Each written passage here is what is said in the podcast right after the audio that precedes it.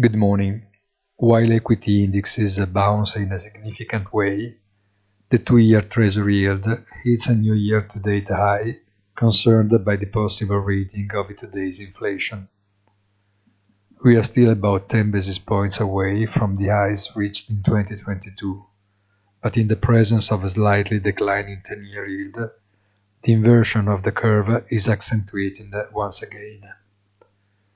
This figure, until not long ago, would have been considered a recession forerunner, but today such an interpretation is much more uncertain.